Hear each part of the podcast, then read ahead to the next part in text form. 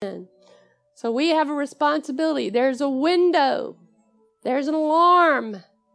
When you begin to think a thought, if you begin to think a thought that's negative about another person, if you begin to think a thought that's negative about yourself, ding, ding, ding, let the alarms go off. There's an alarm.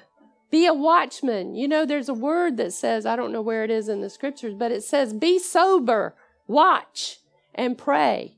You know, and I've done a lot of praying. I'd be like, oh God, why is this happening? They don't know me. They don't understand me. Nobody understands what I've been through. God, I'm all by myself. and the Lord said, be sober. I'd be in a total drunken stupor of pity. Total, total. And Jesus is there all along.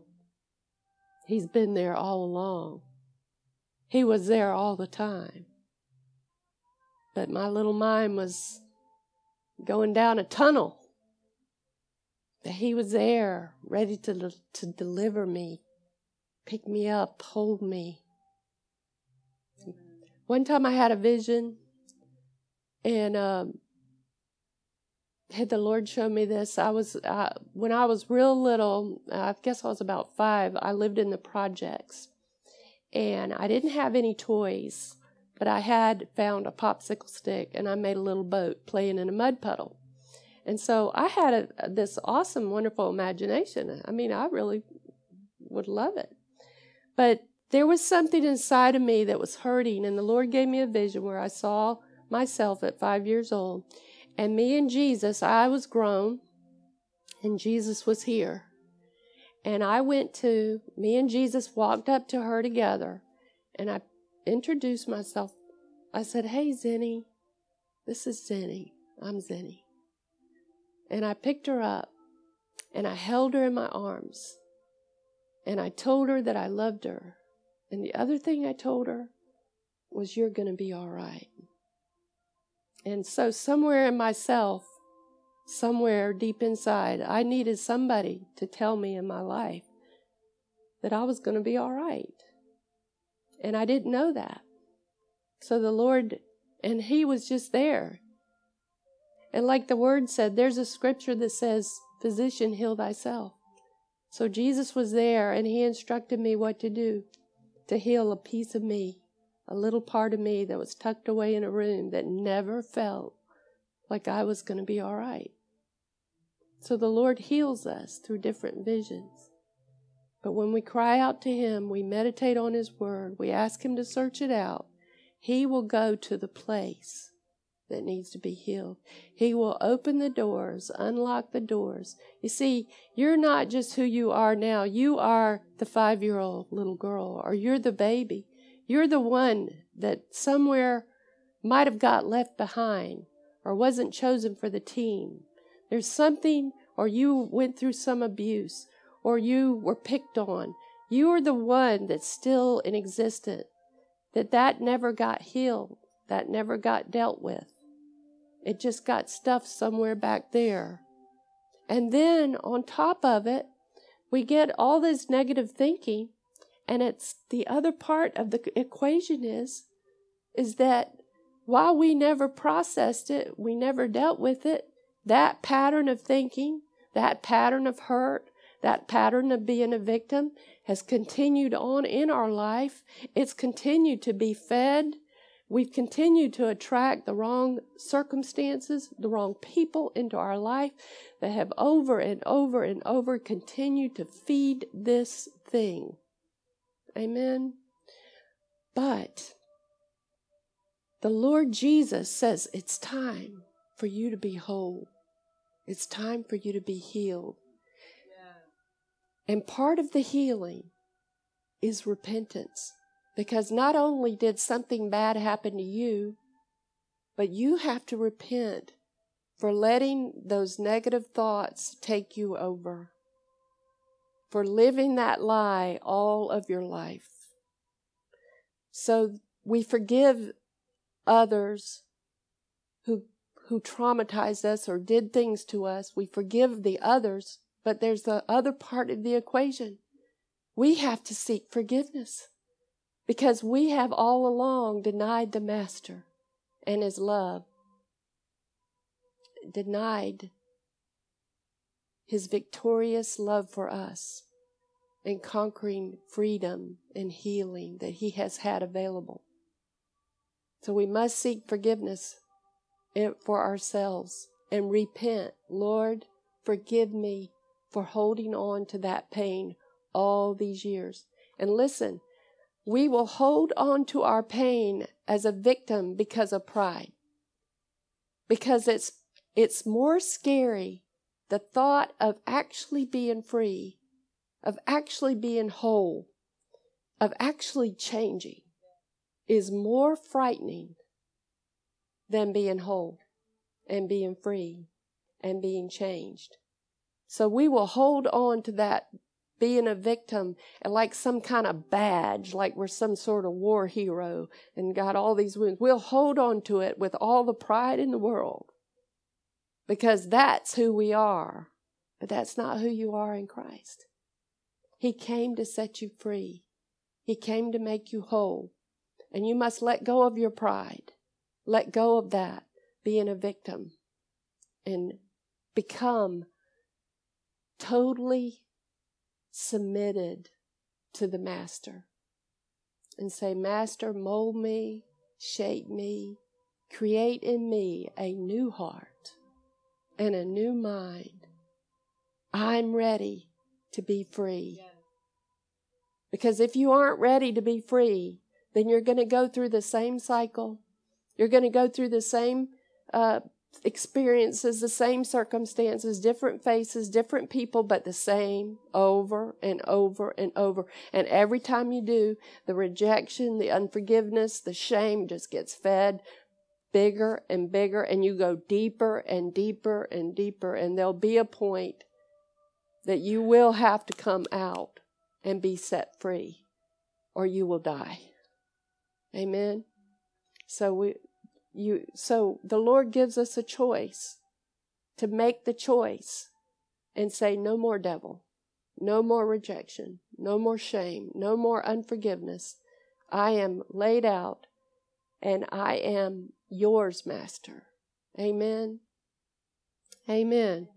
So, we've got to have the alarm go off when the negative thinking starts when the negative feeling comes, whatever it is, let that alarm go off, that alarm bell. Hmm? Oh. I don't want to have a fire. Or maybe we do want a fire. Amen. So we've got to have an alarm go off. You can't, you've got to take the time to do soul work. When the Lord shows you something, and he'll show you, he'll speak to you in, dream, your, in dreams. In Job, okay. In Job, um, I think it's 33 15. I'm not sure where it is, but the Lord will speak to us in our dreams. So pay attention to your dreams. When you wake up in the morning, uh, take a minute and write down, remember what you dream, because in those dreams are clues. At, always submit to the Holy Spirit before you go to sleep. Lord, speak to me in my dreams. If you have a bad dream and a nightmare and, and somebody from way back, uh, you know, that, that, uh, you didn't even think you remembered that person, well, the Lord's trying to tell you you've got a soul tie that never got broke. So the Lord wants these things cut off of you, these soul ties. He wants these things broken off of you. So the Lord will speak to you. Doesn't matter what the dream is, God will use it. If you submit it to Him and let Him tell you, what does this mean? Where does my soul work need to come in? Because that's what we do here in Soul Shifters. We do soul work. We find the problem like a little virus, like a computer program's got viruses. We find them and we go after them. Amen. And we clean the house. Amen. Praise God.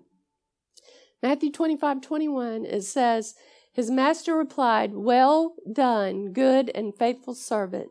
You have been faithful with a few things. I will put you in charge of many things. Come and share your master's happiness.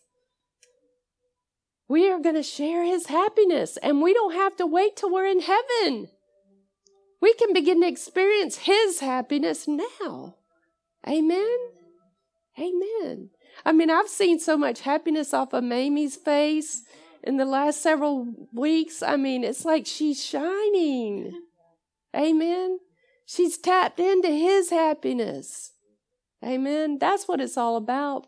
No one else can take responsibility of your life, your purpose, or your destiny other than you because God gave you this part right here. And if you will submit this and then submit all of these other areas to Him, then He can show you your divine destiny, your divine purpose, what you what he planned for you, who he saw you before he sent you here. Y'all had conversations. I mean, one time the Lord told me, I asked the Lord, Lord, why was I born uh, this way? Why was I born in this situation and this? And the Lord said, Well, Zennie, we talked about this and that's what you wanted. I said, Really? And I, did you know that I never met my biological father till I was, well, I met him at 19 for about 10 minutes and I ran out of there. But at 32, I, I was able to bring him into my home and take care of him. And he had been through a major, was I 32? No, I was, yeah, 19, 29, excuse me, I was 29. It was 10 years later. He had been in a serious depressive state in Georgia Regional they were fixing to do um, fixing. That's my southern. Okay, they were they were about to do. they were about to do shock treatments on him for depression. And um, when I found out about it, I went to the hospital and I walked in the room. They said he had not spoken to any of his children. He had not been able to communicate. He had not would not tell anyone what was wrong. He would not smile. He would not communicate. His depression was so severe that he was just completely dysfunctional. And when I walked in the room, I called him by name.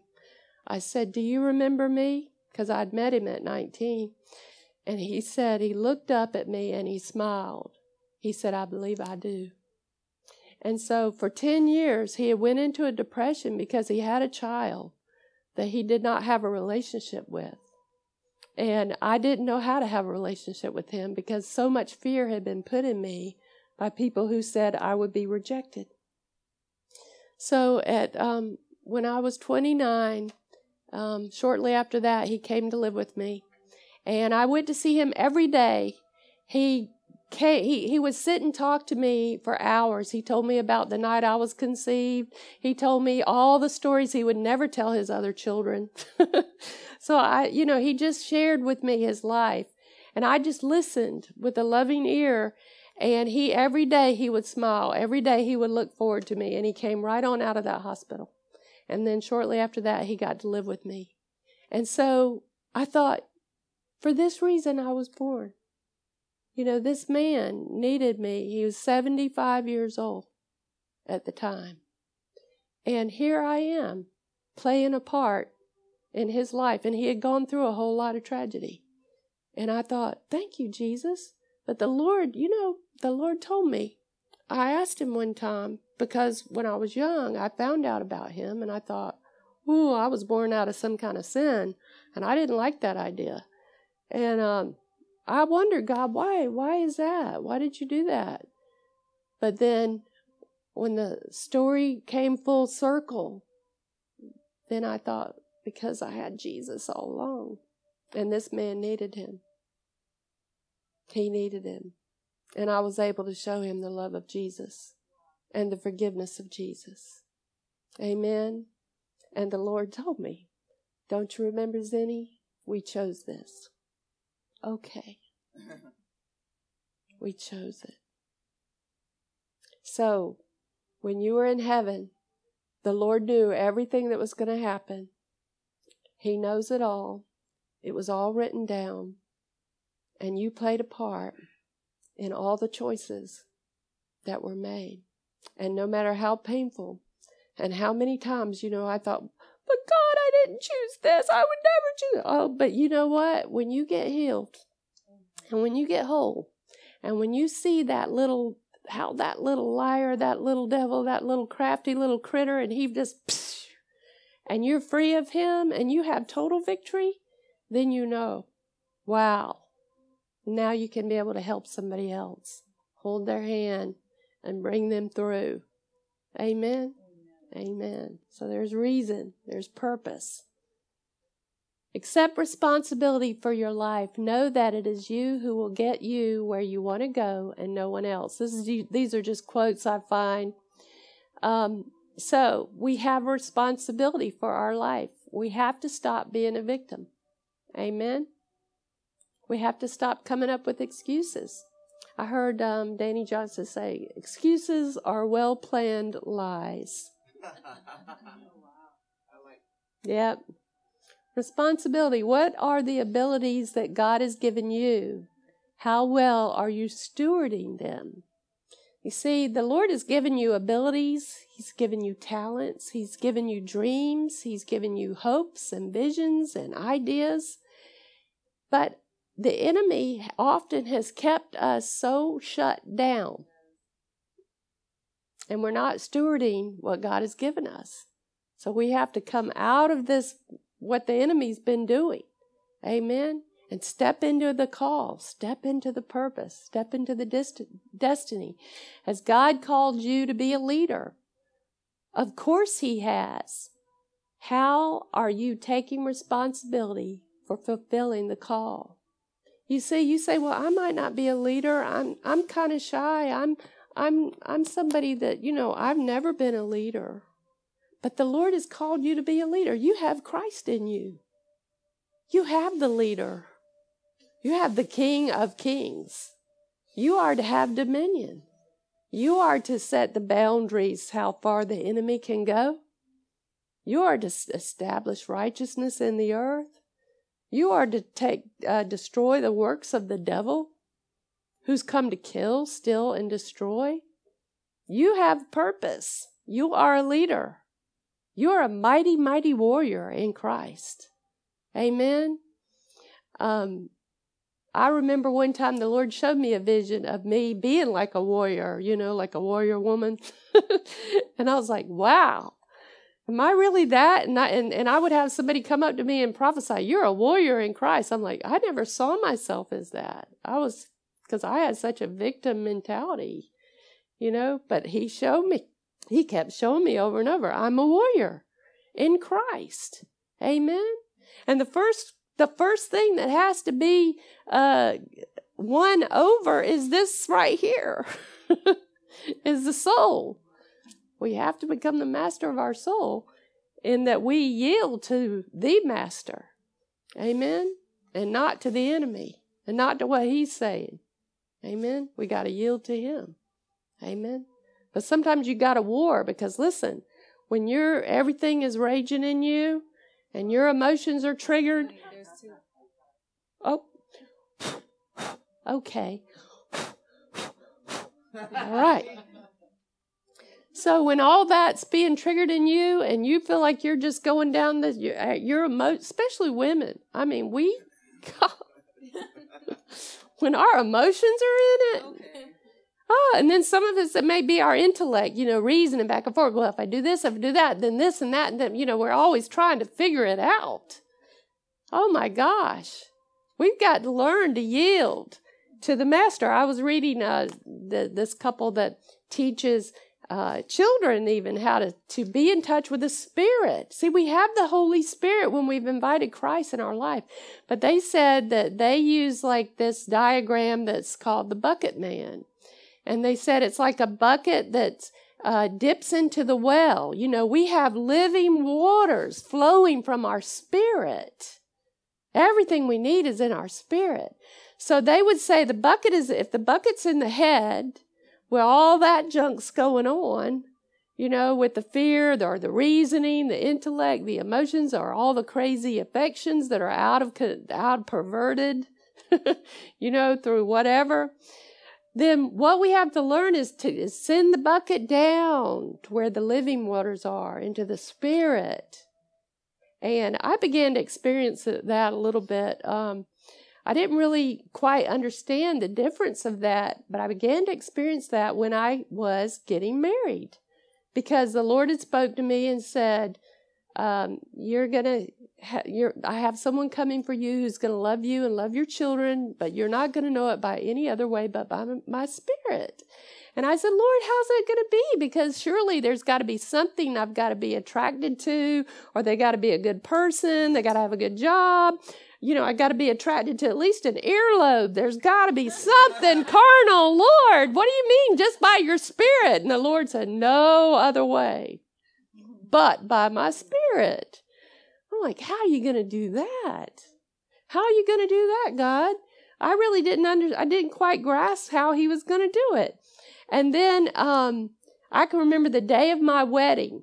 All this soul was just working up, all kinds of fears, all these emo, all this stuff was going on, and I was like, I learned how to say, but I remember the spirit that had led me to this man.